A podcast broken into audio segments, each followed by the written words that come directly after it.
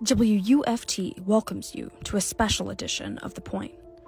My name is Avery Lotz, and in my special report, we'll explore the lives of just three of the hundreds of children killed or injured in unintentional shootings each year.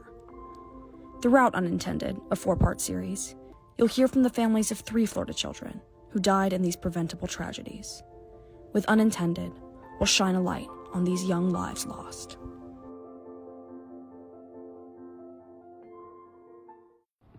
Well, teenage boys, a loaded gun, and a deadly mistake. In tonight's Tampa Bay True Crime Files, we take a look at the case of Bradley Hulett. He was shot and killed while hanging out with his friends. Okay, who got shot? One of my friends. It's the kind of 911 call that would give any parent nightmares. 15 year old Bradley Hulett shot and killed in the home of Tampa police officer Edwin Perez.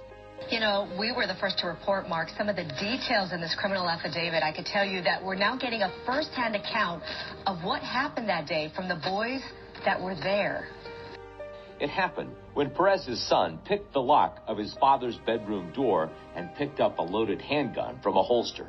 Several boys in the home wanted to scare Hulett. The gun went off and killed Hulett instead. Bradley Hulett. It's a name Tampa families grew to know. The Newsome High School student unintentionally shot and killed in a police officer's home. His case was publicized. The characters were vocal. His parents spoke out to get justice for their son, but also with the hopes that no other family would have to feel the pain that clouded their lives. But Bradley Hulett wasn't just a headline. He wasn't just the boy who died playing video games. Bradley was a brother a baller, and a friend. He was the glue, his father says. He was the connective tissue that held people together. And this is his story. Bradley Hulett's future was looking brighter than ever. With his PSAT scores in the 96th percentile and his basketball stats showing an average of around 25 points a game, his parents, Megan and Brad, were excited to see what was next for their son he didn't live every day like it was his last. He he looked forward to the future. But what came was not what they expected. On December 13th, 2019, Bradley was unintentionally shot and killed by a friend while playing video games in another teen's Lithia, Florida home. Both the home and the gun were owned by a Tampa police officer. Police came to the Hulett's home that night, where they picked Brad up for the nerve wracking ride to the hospital. A medley of what ifs rushed through his head.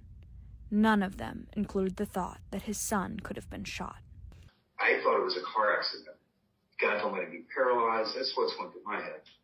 Even after Bradley's girlfriend called her to tell her her son had been shot, Megan couldn't believe the news. Hysterical on the phone, and she's like, "Bradley's been shot," and I actually, I like laughed at her I was like, Bradley hasn't been shot, Alexis. What are you talking about? And she's like, I don't know. Bradley got shot. And I'm like, I mean, the, the neighborhood we live in is like, like the Truman Show. People don't get shot there. The pain his parents felt on the first day without him has never dissipated, his father says. Those are the most devastating days of my life, and they don't end. It never goes away. Never gets a single bit better. Bradley's story became awash with tragedy, breaking news, and court filings and his name associated with Tampa true crime. But his parents remember him as the boy who let a stranger keep shoes he stole from him and treated every peer as a member of his team. His mother says, simply, Bradley loved everybody, and everybody loved Bradley. It's not like he was like, you know, going out working like in a homeless shelter. It was just li- little things on a day to day basis. He just treated everybody very, very kindly someone wanted to play football, he let them play. If someone's being mean to someone on the bus, he would say, you know, come sit with me. The then 15 year old who shot Bradley, Christopher Ramsey Bevan, was one of Bradley's best friends, his father said. But I wasn't angry, angry at him because I couldn't believe that he would do anything to hurt. Well, I knew he would not do anything for Bradley. Ramsey was arrested and charged with manslaughter in connection with Bradley's death. But due to a deal offered by the state attorney's office and the Huletts, the case did not go to trial. For me personally, it's like, I, I don't know that I want this kid going to jail when I don't think he deserves to be in jail based on what I know. Matter of fact, I know it. I don't think that's appropriate. And, you know, I'd love to get an eye for an eye here, but I don't know that it's his eye that I want. So began the fight to change storage laws and to raise awareness about unintentional shootings involving children and teens. Brad led the charge to push Bradley's Law to Tallahassee, a provision that would adjust Florida's safe storage law, which has been criticized as being too reactive rather than proactive. You know, and I hate I used when people would say, "Well, if it saves one life," I, I used to think that was the dumbest thing in the world. Uh, like seatbelts back in the day. Well, if it saves one life, but in this case, if it saves one life, it could impact tens of thousands of people in a positive way. So, and that one life could be a 15 year old, and damn it, that's probably worth it.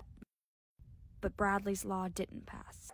People, people can't see past that. We got, oh, the messages and the stuff, we, the names we got called.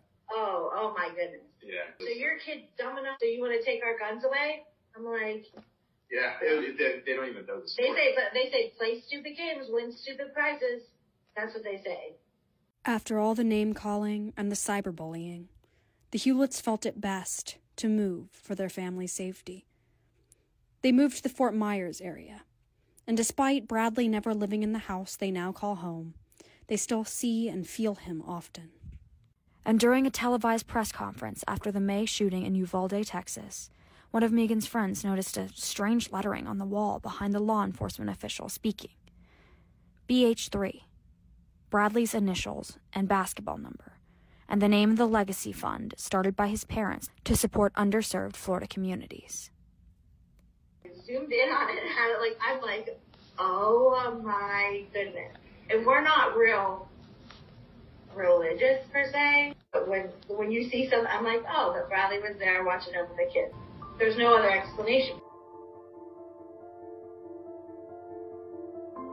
That was part one of Unintended, a special report from WUFT reporter Avery Lotz.